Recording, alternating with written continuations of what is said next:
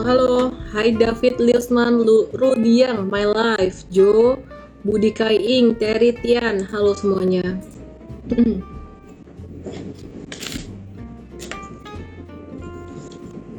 Apa kabar semua? Gimana teman-teman semuanya sehat selalu? Semoga semuanya sehat selalu, baik fisik, mental maupun portfolionya. Halo Erik Sugianto, Lina Wendy 165, Niki Irawan Putra, Rina Agung. Malam sih seger sekali today. Hmm. Sebenarnya lagi ngantuk sih hari ini sih. Tapi kalau ketemu kalian semuanya, aku jadi semangat lagi. Ngantuknya hilang semuanya. Ya jadi ini jam-jam ngantuk nih. Kenapa jam-jam ngantuk? Karena habis makan. Ya sugar rush deh.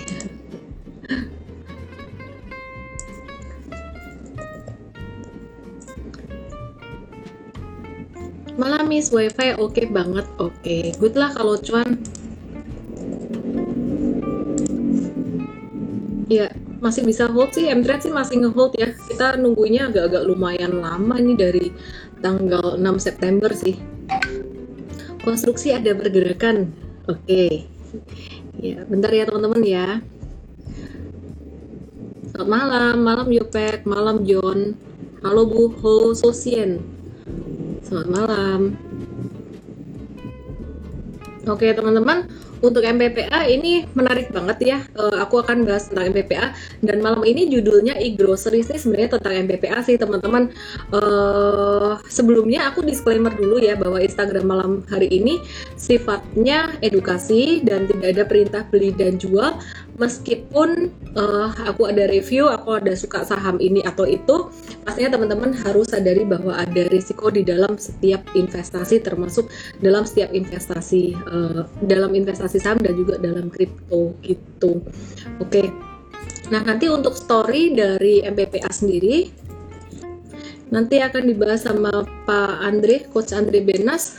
Malam hari ini aku mau bahas buat IHSG dulu ya dan juga sentimen global dan juga nasional ya. Pastinya teman-teman terus aku akan bahas saham-saham yang lagi rame. Ada saham MLPL ada saham uh, apa lagi ya yang teman-teman mau tanyain apa? Hafal saya miss disclaimernya udah bisa ngajar juga dong. PMMP jual di harga berapa? Hmm, baru mau naik malan Oke, secara global dulu ya teman-teman ya. Jadi abis rilis data inflasi Amerika, saat ini investor tuh lagi nungguin FOMC meeting. Jadi malam kemarin tuh pemerintah Amerika tuh uh, merilis data inflasi yang tercatat sebesar 4%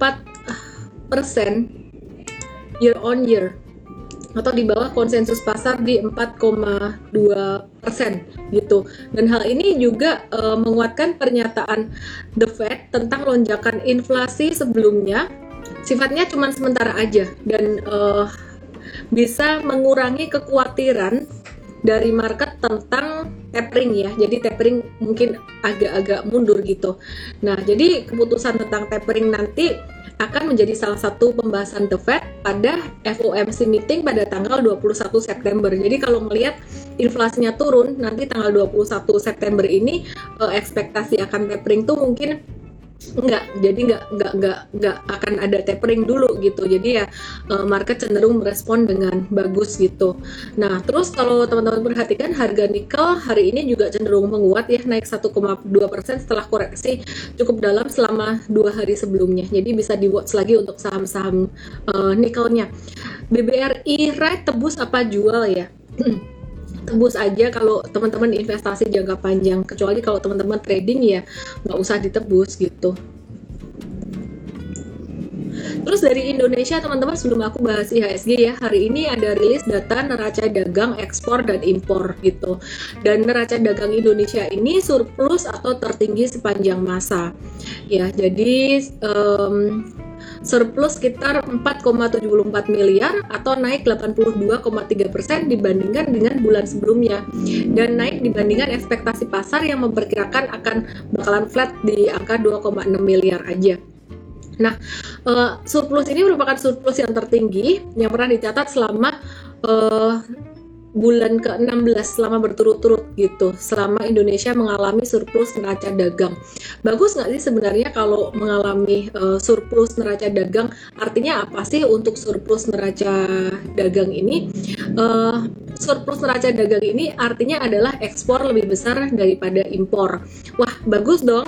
Nggak selalu teman-teman kalau misalkan uh, ekspor lebih besar dari, daripada impor itu disebabkan karena ekspornya yang cenderung bertambah itu bagus. Tapi kalau misalkan uh, surplusnya itu terjadi karena impornya yang berkurang, nah itu nggak bagus gitu. Nah kalau yang terjadi di Indonesia ini gimana gitu? Uh, apakah dia apakah dia surplusnya itu termasuk surplus yang bagus atau enggak? Kita bandingkan dengan previousnya. Nah kita bandingkan dengan previousnya. Kalau previous itu impornya ada di angka 44,38% dan sekarang ada di angka 55,26% berarti impornya naik dong. Nah kemudian kita bandingkan juga ekspornya. Ekspornya sebelumnya tuh 29,27 persen gitu. Tapi kemudian sekarang ekspornya juga naik 64,1 persen. Jadi sebenarnya ini datanya uh, cukup bagus gitu. Ini banyak yang nanya tekim INKP sabar ya. Nanti aku bahas untuk saham-saham yang lain. Uh, aku akan bahas sentimen global dan juga nasional dulu. Terus teman-teman ini ada FTSE rebalancing portfolio ya, rebalancing saham-saham Indonesia. Uh, besok dibahas di morning briefing besok ya teman-teman. Nah, kita mau bahas MPPA nih yang jadi tema malam hari ini untuk story-nya ntar bakalan dibahas sama Coach Andre. Cuman aku mau bahas secara teknikal dulu. Sebelum aku bahas secara teknikal, uh, sebelum aku bahas sentimennya si MPPA dan bahas teknikal MPPA, aku mau bahas tentang IHSG dulu nih teman-teman. Ya ini IHSG teman-teman. IHSG tidak ke mana-mana sideways terus dan sideways terus gitu. Jadi ya ini ada merah kemungkinan besok akan ada koreksi normal sampai 6089 uh, kripto gimana? Ntar aku bahas ya kripto ya. Ini aku ke MPPA dulu aja MPPA ini is a very beautiful pattern ya. It is a very beautiful pattern di sini MPPA-nya. Jadi teman-teman kalau bisa perhatikan di sini ini tuh patternnya inverse uh, head and shoulders yang bagus banget pattern ini kalau dia breakout dia bakalan bisa menuju sampai level 1380 ya. Sampai 1380 mungkin sebelum 1380 dia di 1215 dulu. Jadi M trade tuh udah beli pas dia di bottom uh, shoulder kanannya. Uh, di 790 sampai 875 sekarang itu udah cuan sekitaran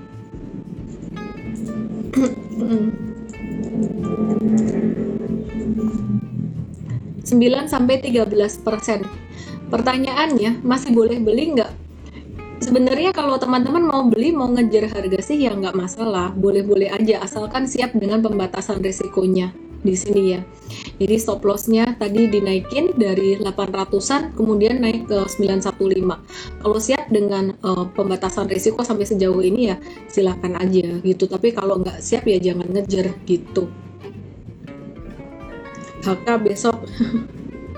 Oke, terus satu lagi masih satu grup dengan MPPA. Aku akan bahas MLPL secara uh, teknikal menarik banget juga untuk MLPL-nya hari ini tadi aktif. Nih teman-teman, perhatikan. Mtrade juga punya MLPL untuk swing trading. Baru beli tanggal 13 September tadi sih di remind ya. Tadi di remind karena masih masuk range beli gitu. Jadi dia keluar dari masa downtrend ya atau tren turunnya di sini.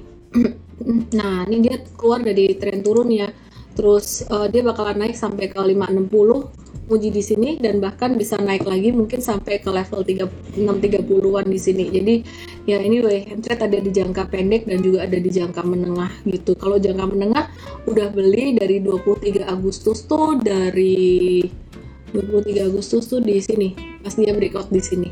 Gitu. Oke. Okay.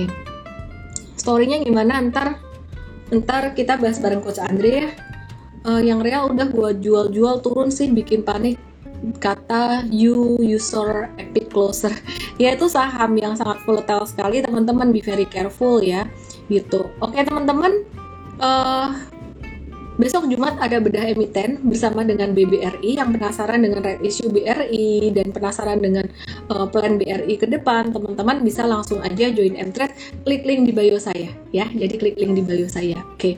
Terus kemudian aku akan bahas saham yang lainnya ya, teman-teman. banyak yang nanyain si kacamatanya mana? Ini banyak yang nanyain saham perbankan masih perbankan. Uh, tapi aku kok nggak terlalu tertarik lagi ya dengan ini. Aku lebih tertarik dengan nih konstruksi. Hmm siapa yang punya saham konstruksi? Yang nyangkut-nyangkut udah mulai boleh eh, senyum-senyum dikit nih. Ini Wika, pattern apa coba? Wika ini pattern apa nih? Inverse head and shoulders. Ya, ini inverse head and shoulders. Dan dia lagi nguji resistennya di 1115 gitu. Jadi kalau kemarin kalian ada beli sih swing trader yang mungkin siap-siap profit taking, tapi jangka menengah hold aja. Kalau aku sih ya hold aja gitu. Kalau aku hold aja karena ini benar-benar lagi di fase satu yang udah mau breakout menuju ke fase keduanya gitu. Terus ada di karya. Hari ini tadi ada di karya Mtrade ada di karya nih. Gitu. Ini di karya kemarin kita beli hari ini dia uh, breakout lagi dan siap untuk membangun anak tangga yang berikutnya. Gitu. Inverted apa inversi sama aja lah nggak usah dipikirin. Uh, terus WSPP kita beton precast ya ini WSBP uh, disclosure ya. Saya punya sih ini personally. Karena ya saya ngumpul-ngumpulin aja alasannya apa? Technical aja sih. Jadi technical reason aja. Ini lagi nungguin breakout gitu kalau swing trader sih mungkin sekitaran area 160 sampai 161 itu siap-siap ya gitu. Ini dia bilang hahaha MLPL itu gorengan. Definisi saham gorengan itu apa? Gitu ya. Jadi kalau ditanya gorengan definisinya adalah saham itu sengaja digerakkan oleh uh, orang-orang tertentu. Wah, kalau gitu bu, uh, kalau gitu semua saham di Indonesia hampir hampir semua saham di Indonesia ini saham gorengan dong. Karena uh, karena yang big caps tuh nggak nggak nggak terlalu banyak gitu. Jadi saham yang uh, kapitalisasinya kecil second liner ke bawah tuh gorengan dong semuanya. Nggak juga teman-teman. Jadi definisi gorengan adalah orang membeli dan juga memanipulasi harga tuh untuk keuntungan dia sendiri. Padahal sebenarnya mungkin aja orang itu beli karena dia memang mau investasi di perusahaan itu ada prospeknya. Jadi kita lihat nanti MLPL uh, eh, prospeknya apa. Kalau aku lihat sih masih ada story digitalnya gitu dengan uh, apa namanya merger and acquisition gitu. Jadi jangan dibilang gorengan kalau nggak tahu itu storynya apa dan alasannya kenapa investor beli. Uh, eh, PTPP kok jarang disebut sih? Ya oke ini aku sebut deh. Mirip-mirip sih WSKT juga. Ya jadi PTPP hari ini dia breakout dari uh, flag patternnya. Cakep banget loh breakoutnya. Dia tuh dia breakout dari level MA 100-nya. Terus resisten di sini nih aku hapus deh. Next resisten di 1140 gitu. Just follow the trend aja. Kalau mau hold bisa, kalau mau uh, take profit di 1140 ya monggo aja silahkan gitu. Terus sore Excel terbang banyak banget saham-saham yang udah mulai ngelewatin masa sideways-nya. Excel ini justru malah rawan profit taking kalau jangka pendek udah rawan banget profit taking. Aku ngelihatnya bakal bisa ada koreksi nih Excel, normal correction gitu. Bisa dilihat lagi dong chartnya emang kenapa? Ya oke oke aja Adi ini bagus juga dia breakout dari MA 100 juga nih Adi ya. Jadi hold aja sih sebenarnya kalau aku sih ngehold nih. Terus Cetra dan BSDE gimana nih tadi Polandra nanya? Cetra dan juga BSDE ini aku lihat BSDE dulu ya. Besok naik gitu. Uh, nggak akan sekencang sektor konstruksi. Ya jadi nggak akan sekencang sektor konstruksi tapi dia bisa naik. BBCA kapan turun harga ya? Dulu kalau turun nggak mau. Sekarang nggak turun dicari biar turun. Adi masih boleh beli nggak bukan best price sih, tapi kalau misalkan mau beli dan simpan jangka menengah masih ada upside-nya. Udah bukan best price tapi kalau jangka pendek uh, swing trading jangan. Kalau buat jangka menengah ya tunggu koreksi aja kali ya. Pasti nanti ada koreksi kok. Oke, terus TKIM. Oh ya, aku mau bahas TKIM. banyak nih yang nanyain TKIM dan juga INKP. TKIM dan INKP banyak yang nanyain, wah chartnya kayak gini. Aku benerin dulu ya. Hmm, jadi ini yang buat swing trading kemarin udah sempat profit taking, sempat udah eh bukan profit taking deh, ini terjual karena ya ini cut loss sedikit 1,9 sampai 3 persenan. Tapi kalau untuk yang jangka menengah uh, hold aja sih, hold aja. Dan ini uh, apa namanya? Dia udah mulai golden cross gitu. Jadi mulai bagus. Ini kebanyakan tulisan ya. Aku singkir-singkirin dulu. Jadi ini udah mulai golden cross gitu. Ini udah mulai bagus. Sepertinya sudah kembali ke sektor teknologi. Konstruksi sentimennya udah habis. Coba deh kalian belajar menilai menilai saham yang kira-kira udah habis dan saham yang kira-kira baru mau naik. Aku kasih lihat ya yang ini. Aku cariin ya. Aku nggak kasih kode sahamnya dulu. Aku nggak kasih kode sahamnya dulu. Teman-teman coba lihat ini. Oke, ini ada ini ada satu saham. Sebenarnya dia udah konsolidasi. Nah, ini saham apa nih? Terus um, ini itu saham pertama ya. Terus kemudian yang kedua, nah yang kedua nih, ini kira-kira saham apa nih? Ini kira-kira saham apa? Terus kemudian aku bersihin dulu chartnya. Ya, ini saham apa nih teman-teman lihat uh, MA-nya gimana. Silahkan disimpulkan sendiri. Ini patternnya apa.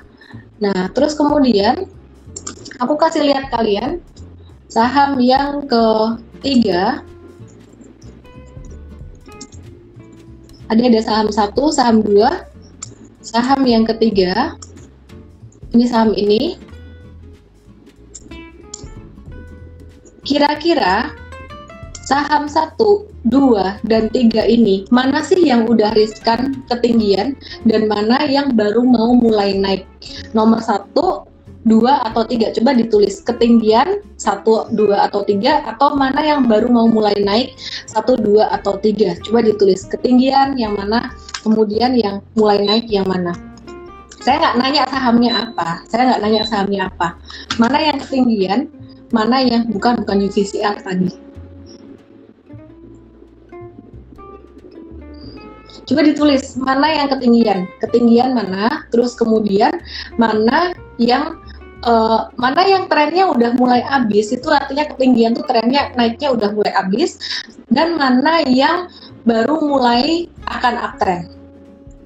Ketinggian satu dan dua bener Nico Owen. Ya, jadi yang Ya, yang nomor dua itu aku nggak mau sebut nama sahamnya apa biar kalian lebih objektif. Itu memang konsolidasi di atas ya, tapi kita harus hati-hati juga di situ karena udah naik dari bawah konsolidasinya bisa jadi distribusi, bisa jadi uh, akumulasi. Tapi kalau yang di bawah kayak itu tadi, teman-teman lihatnya gampang, volume naik, candle uh, naik itu artinya akumulasi gitu. Ya, jadi nomor satu dan dua yang ketinggian, nomor tiga yang mulai up. Jadi dari situlah teman-teman ngelihat udah overbought atau belum. Terus gampang, dilihat MA-nya. Nah ini ya, aku remove drawing. Nah ini teman-teman perhatikan, MA-nya kalau belok ke atas, belok ke atas, ini perhatiin, ini berarti justru uptrendnya baru mulai gitu. Sedangkan kalau yang ini, dari aku ilangin dulu nama sahamnya, nanti jadi nggak objektif. Oke, kalau yang ini teman-teman perhatikan. ini perhatiin, ini MA-nya dari tadinya naik, MA-nya naik, terus kemudian dia MA-nya jadi agak landai dan mulai semakin mendekati ini. Berarti trennya, tren naiknya udah agak slow down. Ngelihatnya tuh kayak gitu teman-teman. Jadi jangan pakai perasaan, oh uh, kayaknya tuh saham ini tuh bakalan uh, udah ketinggian deh. Kayaknya yang saham ini overbought kayaknya yang ini uh, oversold gitu. Jangan pakai perasaan pakai MA pakai technical gitu. Oke? Okay? distribusi itu jualan. Ya benar. Oke okay, aku invite coach Sandri ya. Halo Sandri malam. Malam Coach, kita malam ini ngomong bisnis e-groceries gitu. Jadi e-groceries tuh kalau kita ngomong sahamnya secara spesifik, ini kita lagi ngomongin MPPA. Hari ini MPPA itu patternnya cakep banget inverse head and shoulders meskipun belum pas muntuk-muntuk di resisten mau breakout gitu. Terus kemudian ada uh, saham MLPL juga yang uh, sempat breakout dari resisten juga gitu. Tadi sempat ada yang nanya MLPL tuh gorengan nggak sih? Nah sebenarnya tadi aku ngejawab tuh kalau misalkan dibilang gorengan atau nggak gorengan, kita lihat lagi story-nya gimana alasannya apa investor beli itu ada ada yang menarik gak gitu jadi retail mungkin pakai technical, big fund mereka pakai fundamental atau pakai uh, story gitu mungkin. Nah, apa sih yang menarik dari si MPPA dan juga MLPL ini? Mungkin dari MPPA dulu deh biar nyambung nih uh, temanya e-groceries gitu. Oke, mungkin jadi kalau teman-teman nanyain MLPL, PPA, gue mungkin MLPL ya. Jadi MPPA sebenarnya kan ya story-nya udah mulai ya. Jadi ini about the groceries jadi kalau PPA ini uh, produknya Hypermart ya mungkin teman-teman udah tahu. Jadi uh, kalau lihat historical emang dari dua tahun yang lalu bisnis groceries kan terutama yang hypermart atau yang supermarket besar-besar ini lagi nggak keren ya. Tapi recently uh, tiba-tiba karena si karena pandemik ya orang mulai ke groceries lagi mungkin uh, ya salah satu hiburan di masa pandemi adalah ke groceries ya jadi itu juga yang saya lakukan di Jakarta groceries uh, jadi uh, trennya tuh mulai lagi. Nah ini kebetulan MPPA ini mau dibeli, mungkin bukan mau dibeli ya, mungkin Bruto invest di uh, eh, MPPA.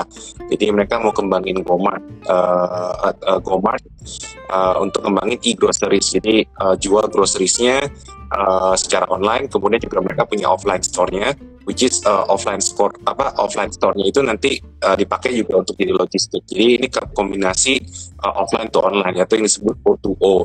Nah, itu yang sebenarnya story FPPA dan uh, kalau nggak salah mereka mau ada RUPS LB ya. Jadi ada ekspektasi bahwa standby bayarnya uh, adalah uh, standby bayar issue adalah uh, butuh. Jadi itu sih sebenarnya story untuk MPPA. Mungkin tuh misalnya sendiri uh, ini mumpung lagi ngomongin e-grocery ya. Uh, udah pernah pakai feature GoMart belum sih? Misalnya di uh, Gojek. Hmm. Pernah sih, tapi aku lebih banyak pakai GoShop. Oh, GoShop ya. Mungkin kan kalau GoMart itu sebenarnya lebih ke feature kayak langsung bisa beli barang-barang gitu. Jadi kalau di Jakarta udah ngetrend tuh, Miss. Jadi kayak uh, orang belanja sayur via online gitu. Jadi uh, beli salmon hmm. online. Nah, ini sebenarnya story yang lagi di, uh, dimulai uh, oleh uh, GoMart ini. Nah, ini kalau teman-teman kemarin lihat uh, saham range market juga mungkin misalnya Anda lihat range market juga nggak perhatiin kemarin RANC Yeah. Jadi itu sama juga tuh story-nya uh, mirip-mirip katanya Blibli mau masuk ke range gitu. Jadi uh, mungkin misalkan bisa re bisa review nggak technicalnya range? Mungkin sekalian saya ngomong juga. Hmm, oke okay, oke okay, oke. Okay. Technical ya. Oke, okay, aku cek untuk technicalnya range ya. Range ini technicalnya menarik banget sih dan memang udah menarik dari beberapa waktu yang lalu. Tapi masalahnya tuh likuiditasnya ya. Likuiditasnya yang susah sih gitu. Ini teknikalnya sangat bagus sekali. Nah ini teman-teman perhatiin ya. Dia udah breakout dari Agustus kemarin ya. Dia udah breakout dari Agustus kemarin. Dan sekarang kalau teman-teman perhatiin trennya sih naik ya. Dia membentuk anak tangga gitu. Tapi beberapa kali yang trade mau coba beli itu liquidity-nya kecil banget. Jadi nggak bisa kita beli rame-rame gitu. Jadi ya ini kan dia retracement di sini nih dekat area 2160 sebenarnya dekat 2140 ini ini bisa banget kalau misalkan teman-teman mau buy on weakness uh, dan juga follow the trend. Trennya sih masih naik. Tapi mesti diperhatikan di sini ya. Ini harganya naik tapi volumenya semakin ke atas semakin uh, turun ya. Jadi mungkin kalau misalkan beli di sini di 2140 ya swing trading aja kali. Kalau misalkan mau follow the trend uh, nanti ya teman-teman mesti siap dengan fluktuasinya gitu. Jadi ya itulah story-story uh, digital stores ya yang lagi hype mungkin uh, di market mungkin sebenarnya nggak lagi hype juga sih karena uh, tadi kita ya udah dua bulan tiba-tiba mungkin yang hari ini tiba-tiba range breakout. Jadi balik lagi ke, ke gabungan old economy dan new economy gitu. Kalau dari personal sendiri misalnya udah mulai shift ke old economy nggak? Mungkin tadi kan ngeliatin tiba-tiba sama old economy rame lagi gitu. Kemarin-kemarin juga dari m juga udah sering nge-pushnya kan ya masih masih setengah-setengah. Tapi melihat market hari ini misalnya udah yakin belum bakal shift ke old economy? Apalagi tadi lihat uh, construction juga udah mulai rame gitu. View misalnya gimana? Kalau secara teknikal juga. melihat mungkin bukan ke bukan masalah world ekonominya ya. Uh, aku melihatnya lebih ke saham-saham yang udah jatuh banyak sih. Dari bulan Januari Februari kemarin kayak turunnya tuh udah lebih dari 50% mungkin karena valuasinya udah murah juga aku nggak ngerti ya nanti mungkin Coach Andre bisa bahas tuh valuasinya saham-saham uh, konstruksi. Terus pulp and paper tuh masih banyak banget ditanyain jadi terjadi akumulasi di situ mungkin karena valuasi murah juga gitu. Jadi uh, udah udah saking udah banyak turunnya itu aja kita bisa beli buat eh, siap-siap uh, buat sampai window dressing nanti.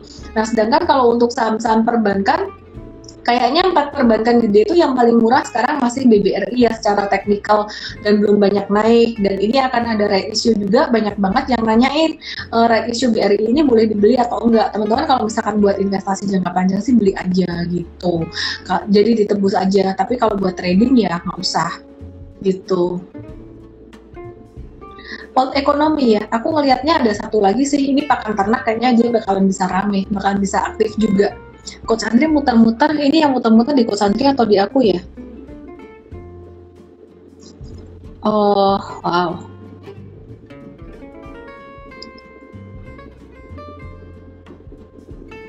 Halo. Putus tadi pertanyaan misalnya nggak kedengeran di tempat saya tadi kayaknya. Iya Agustanti, BBRI downtrend gitu. Ya kalau yang namanya investasi jangka panjang jangan ambil yang udah naik atau yang udah uptrend. Yang namanya investasi jangka panjang yang dicari sebenarnya lebih ke arah valuasi, valuasi murah, uh, yang belum naik gitu. Kalau cari yang uptrend itu buat trading, prinsipnya banyak yang kebalik teman-teman ya. Investment cari yang uptrend, dapatnya harga mahal, valuasi mahal gitu. Nah kalau uh, yang trading, trading benar cari uptrend. Kalau investing carinya yang lagi terdiskon. Mungkin kalau teknikalnya tuh yang di bawah lagi mau belok-belok atas gitu gitu. Oke, kalau Coach Andre, kalau buat investing sendiri sekarang saham-saham yang menarik apa sih yang valuasinya masih cukup murah? Hmm, kalau saham-saham investing ya baik lagi ya. Kalau saya sih lebih kalau saya apa trading personal saya jarang pegang saham yang mungkin di atas enam bulan kali ya. Jadi lebih ke uh, jangka menengah. Kalau untuk saat ini sih sebenarnya preference saya masih lebih uh, ke perbankan ya. Uh, kemudian juga ada cyclical sih kayak uh, UNTR gitu. Kemudian juga saya juga masih uh, suka dengan uh, pulp and paper ya. Jadi kalau saya uh, investingnya mungkin yang lebih ke sedikit cyclical dan valuasinya uh, agak sedikit murah gitu. Jadi uh, dan mesti ada tema-temanya gitu. Kalau sekarang saya ngeliat kalau tadi teman-teman banyak yang nanya apa terkait sama NKP, uh, basically dari research yang udah ada, memang harga pulp itu kan sudah bottoming out ya. Jadi uh, downside-nya udah nggak terlalu banyak gitu. Nah ini tinggal kita tunggu harga dari pulp ini naik uh, naiknya kapan gitu. Uh, jadi inventory udah normalizing, terus uh, berarti inventory normalizing artinya apa? Inventory-nya tuh udah gak terlalu banyak lagi di market. Jadi ada ekspektasi kalau demand balik mungkin di uh, kuartal 4 kemungkinan besar harga pulp naik ya. Tapi ini baru kemungkinan ya saya nggak bilang uh, harganya itu pasti naik di kuartal 4 gitu. Tapi ada kemungkinan harganya itu bisa rebound di kuartal 4 gitu. Kalau misalnya hmm. sendiri ada nggak sih? Kan ini mungkin teman-teman banyak yang nanya juga kan, wah saham ekonomi nggak jalan gitu. Uh, terus saya juga ada anggapan kalau divaluasi ya kalau ada valuasi mahal kadang-kadang ya sahamnya pasti premium gitu. Kalau di technical sebenarnya ada hitungan nggak sih mis kayak uh, apa saham yang super mahal gitu. Tapi kan kecenderungan kadang-kadang kalau technical udah uptrend uptrend terus gitu. View-nya gimana ya? Kalau yeah. technical ada ada murah atau mahal nggak? Ada beberapa saham tuh yang naik terus kan saham-saham teknologi terutama ya. Beberapa waktu yang lalu tuh kan kayak DCII terus di MMX tuh naik terus. Tapi akhirnya sekarang ada konsolidasi juga. Sebenarnya kalau saham yang udah break all time high naik terus itu uh, kita punya prinsip the sky is the only limit. Artinya apa? Nggak usah dibatasin kalau misalkan uh, follow the trend gitu. Cuman uh, kita mesti tahu kapan itu kapan tren berbalik gitu. Kalau tren dalam jangka menengah berbalik tuh biasanya MA-nya belok ke bawah atau pas dia harganya jatuh sekali itu jatuh dengan volume yang sangat besar tuh be very careful. Sedangkan kalau misalkan dalam jangka pendek atau swing trading tanda dari reversal itu kita pakai candle. Jadi kalau jangka menengah lebih pakai pattern dan MA, tapi kalau jangka pendek itu lebih pakai candle gitu. Nah, ini ada yang jadi contoh nih untuk saham INKP. Tadi banyak banget ditanyain juga untuk saham INKP ini. NKP untuk uh, M-Trade ya, tadi kalau teman-teman nanya, NKP jual nggak punya di harga 8000 M-Trade cut loss untuk swing tradingnya. Tapi untuk jangka menengahnya, teman-teman, ini sebenarnya kalau jangka menengah dia makin koreksi justru malah makin uh, ada peluang untuk untuk dicicil masuk gitu. Jadi inilah bedanya. Jadi kalau misalkan investasi tuh makin turun ini makin dibeli gitu. Tapi kalau untuk trading ya kita follow di uptrend kalau misalkan dia balik kayak gini turun ya kita cut loss gitu. Nah jadi kalau untuk INKP sendiri perkiraan aku sih dia masih akan konsolidasi sih antara range 7250 sampai dengan 8000 nah tadi ada yang nanya aku punya di 8000 cut loss nggak? Kalau kamu nggak kuat dengan fluktuasi sebaiknya cut loss aja. Dan kalau nggak kuat dengan fluktuasi ya ya swing trading aja. Kalau misalkan kuat dengan fluktuasi dan mau menghold ini ya oke oke aja. Technically uh, kita ngelihat INKP ini dia ada akumulasi dan uh, eh, MA-nya juga sudah mulai golden cross perkiraan aku dia akan turun dulu sampai sekitaran level 7 ribuan baru kemudian mantul lagi dia akan membentuk inverted atau inverse head and shoulders dengan kalau misalkan breakout targetnya 10 ribu. Yang nggak siap dengan fluktuasi jangan main hold gitu. Kalau yang siap nggak masalah nyicil-nyicil belinya dikit-dikit. Uh, Coach Andre mau nanya nih kalau untuk INKP dan juga TKIM boleh dong dibahas fundamentalnya? Kita meskipun udah bahas beberapa hari uh, apa namanya mungkin bisa dibahas lagi nih terutama dengan valuasinya.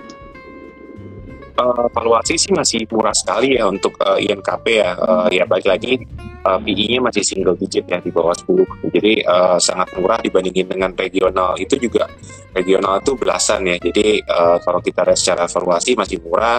Kemudian ada ekspektasi uh, harga pumpnya akan reverse ya. Tapi balik lagi teman-teman PI murah itu nggak berarti kayak bakal langsung naik gitu sama kayak PBV 1 uh, PBV di bawah satu wah itu murah sekali ya nggak tentu murah gitu berarti kalau PBV satu uh, berarti ada ekspektasi bahwa return on equity atau uh, laba bersihnya memang lagi nggak bagus gitu. Jadi saya kadang-kadang mungkin kasih uh, input juga gitu ke teman-teman ya jangan selalu melihat PB satu gitu. Apalagi teman-teman yang pengen tradingnya cepat terus ngeliatnya PB di bawah satu gitu. Ya susah gitu. Karena kan kalau uh, ngeliatin PB di bawah satu itu basically mesti ada structural business change ya yang bikin uh, PB-nya itu naik ya. Jadi teman-teman lihat aja PB, apa saham-saham yang PB-nya di bawah satu itu rata-rata naiknya lama sekali gitu. Jadi uh, kalau mau trading ya ya jangan dilihat dulu ya PB ya. Betul. Kalau misalnya suka ngeliatin price to book nggak sih?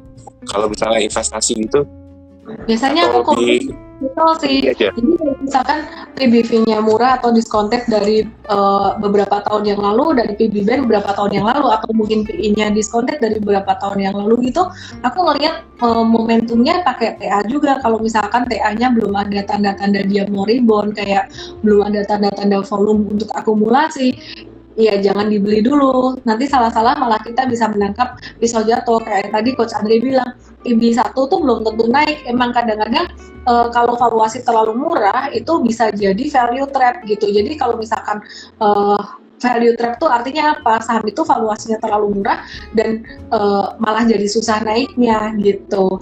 Nah, ada yang namanya value trap, ada yang namanya growth trap. Kalau growth trap tuh teman-teman sahamnya naik kencang, terus kemudian uh, growth-nya juga naik kencang baik secara harga maupun secara uh, valuasinya dan inovasinya mungkin juga naik terus dan itu udah rawan banget bubble-nya pecah gitu.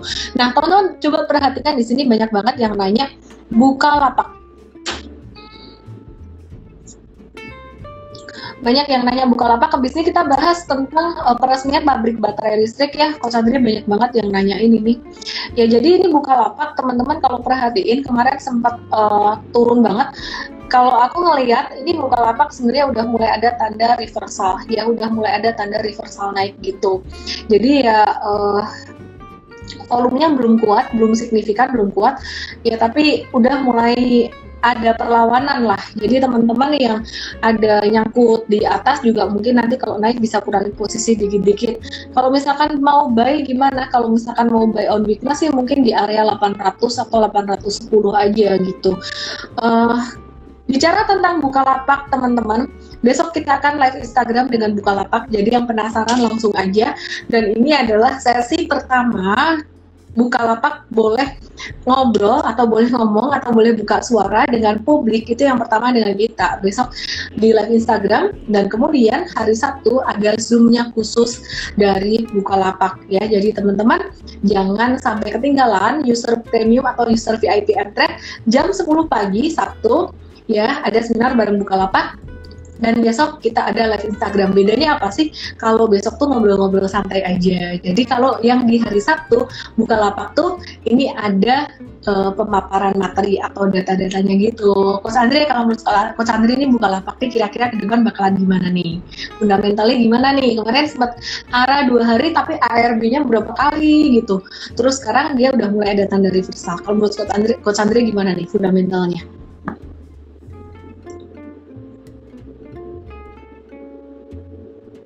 Jadi oke. Okay. Oke. Okay. Gimana coach?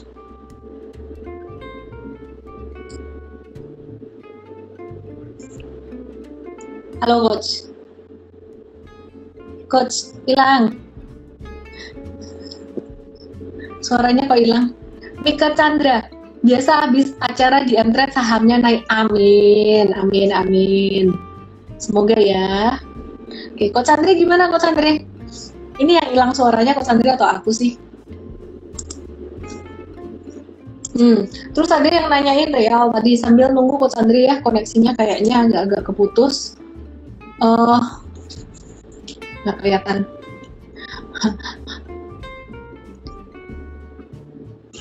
ya, jadi ini Real, lo kok hilang? Coach Andre-nya hilang. Pak Coach hilang. Ya, ini real hari ini breakout ya teman-teman ya. Jadi ini breakout. Um, next bisa menuju ke 150. Kalau misalkan scalping ya siap-siap profit taking aja gitu di sekitaran uh, 100 140 ke atas gitu. Be very careful ya. Oke, terus kita tanya jawab saham aja. Aku mau ngebahas kripto dikit ah. Aku mau ngebahas kripto. Oke, teman-teman, ini kriptonya ini real real kemarin kita ada beli buy on weakness di bawah sini range-nya lumayan gede terus udah profit taking profit takingnya uh, profit taking sekitaran yang modal bawah cuma 11%, yang modal atas cuma 1,6%. Jadi kita ngelihatnya kemarin fluktuasinya lumayan ya bandingannya di koin jadi uh, kita profit taking cepat. Terus kalau Luna sekarang sih masih dekat-dekat area buy sih ya. Jadi ini ada kita review di Mtrade juga gitu.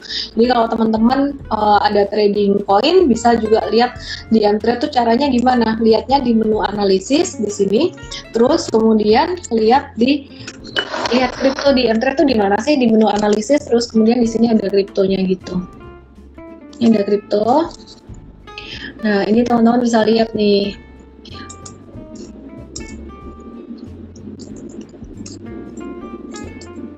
Nih, teman-teman bisa lihat di sini nih, ini uh, review kita. Jadi, technical fundamental kelihatan semua. Technically atau fundamental kelihatan semua. Uh, sorry, kalau crypto kita pakai technical aja sih. Saham unggas gimana? Ayam-ayaman. Aku coba invite Coach Andre lagi ya. Nanti aku akan bahas secara teknikalnya. Ayam-ayaman sih tanda dia mau naik juga teman-teman. Cuman patternnya lebih cakepan yang konstruksi. Indodax gak ada, ya cari yang ada. Oke, okay, Coach Andre, ini banyak yang menanyain tentang Jokowi, Presiden Jokowi meresmikan uh, pabrik baterai, pabrik baterai listrik gitu. Menurut Coach Andre gimana? Koneksinya kayaknya kurang bagus ya. Ya udahlah, nggak apa-apa. Ya kita langsung aja bahas untuk saham uh, saham-saham yang terkait ya dengan nikel. Yang paling nikel itu sebenarnya Inco, yang paling banyak ini ya produksi nikelnya.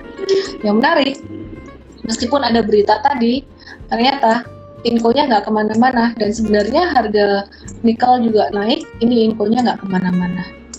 Infonya nggak ke mana-mana ya dan dia uh, di dekat area support sih boleh beli nggak Inco uh, kalau swing trading ya dia kayaknya masih bakalan sideways sideways aja. Kalau teman-teman mau simpen beli sampai jangka menengah sih bisa. Eh banyak yang nanyain jangka menengah tuh berapa lama sih?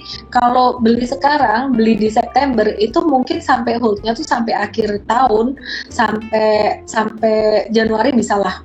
Sampai Januari bisa ya. Jadi mungkin profit takingnya sekitaran uh, Desember Januari gitu. Jadi November Desember Januari biasanya akan cenderung naik ya.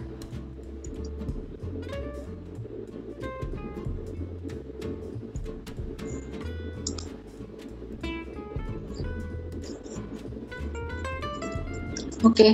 terus habis Inco ada Antam dan juga Harum ya antamnya nih patternnya gimana? Cakep ya. Kok bisa flex sih? Ini monthly chart. Monthly chart ngebentuk flag tuh bagus banget loh. Berarti kalau untuk simpan jangka menengah sih bagus banget. Tapi kalau dailynya dia masih konsolidasi. Kesimpulannya ya kalau punya antam beli simpan tuh sabar-sabar aja.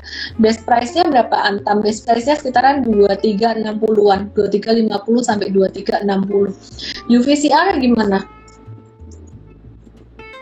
UVCR koreksi normal aja ya. Tadi Mtrade ada profit taking 4 eh kemarin din kemarin profit taking 14 September tuh 18 sampai 25 persen gitu. Terus kemudian eh kelupaan Tins tadi ada mau bahas Tins juga ya. Tins sama Harum masih sideways sideways aja. Ya, malah harumnya yang naik, uh, yang respon ini ya, yang respon uh, tadi berita peresmian pabrik baterai. Jadi yang punya harum mungkin profit taking sekitar area 5.800 sampai 6.000-an tuh udah rawan profit taking. Miss Isat besok ada announcement apa nih tadi? Merger dengan Hutch. Jadi ini sektor telekomunikasi lumayan menarik nih banyak M&A juga selain ada uh, apa namanya uh, Excel dan juga Link. Ini Isat, Isat juga cukup menarik. Tapi kalau patternnya aku lebih suka di XCL patternnya.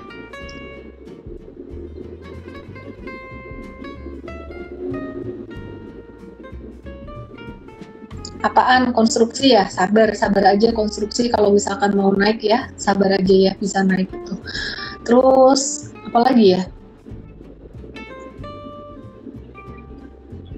IDEX B, BUSD IDEX BUSD bentar ya. Ada yang nanya IDEX BUSD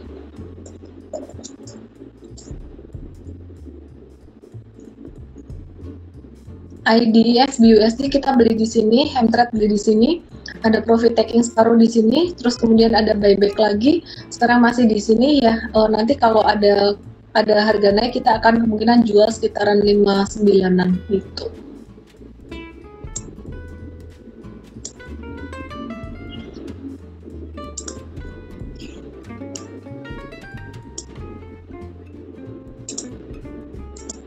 Oke. Okay. IHSG longsor aja sekalian. Jangan dong jangan dong. Ini udah akhir tahun September Oktober itu udah di Batam biasanya. Miss harga tender offer bakalan di atas 5000 nggak? Hmm nggak tahu juga. Teman-teman udah hampir jam 9 nih. Uh, kita sambung besok aja ya. Kita sambung di morning briefing besok jam 8.15 pagi. Dan jangan lupa bakalan ada uh, event bareng dengan BRI juga besok hari Jumat. Hari Sabtu akan ada event bareng dengan uh, bareng dengan ini ya, bareng dengan Bukalapak. Oke. Okay? Jadi teman-teman yang mau join untuk event Bukalapak kebetulan acara ini untuk VIP, langsung aja klik link di bio saya untuk bisa join dengan Mtrade VIP gitu. Jadi as a VIP user. Nah, teman-teman uh, kita juga untuk VIP user bakalan ada yang baru yaitu update kripto, kripto briefing setiap hari Minggu dan Rabu. Minggu itu jam 10 pagi, kalau Rabu itu jam 6 jam 6 sore. Iya, jadi start dari hari Minggu nanti. Semoga bisa bermanfaat buat teman-teman semuanya ya. Dan yang mau download MTrade gratis bisa banget dapat edukasinya seminar uh, untuk pemula seminar strategi saham setiap jam 4 sore. Ya, oke semoga bisa bermanfaat buat semuanya. Salam profit. Bye bye.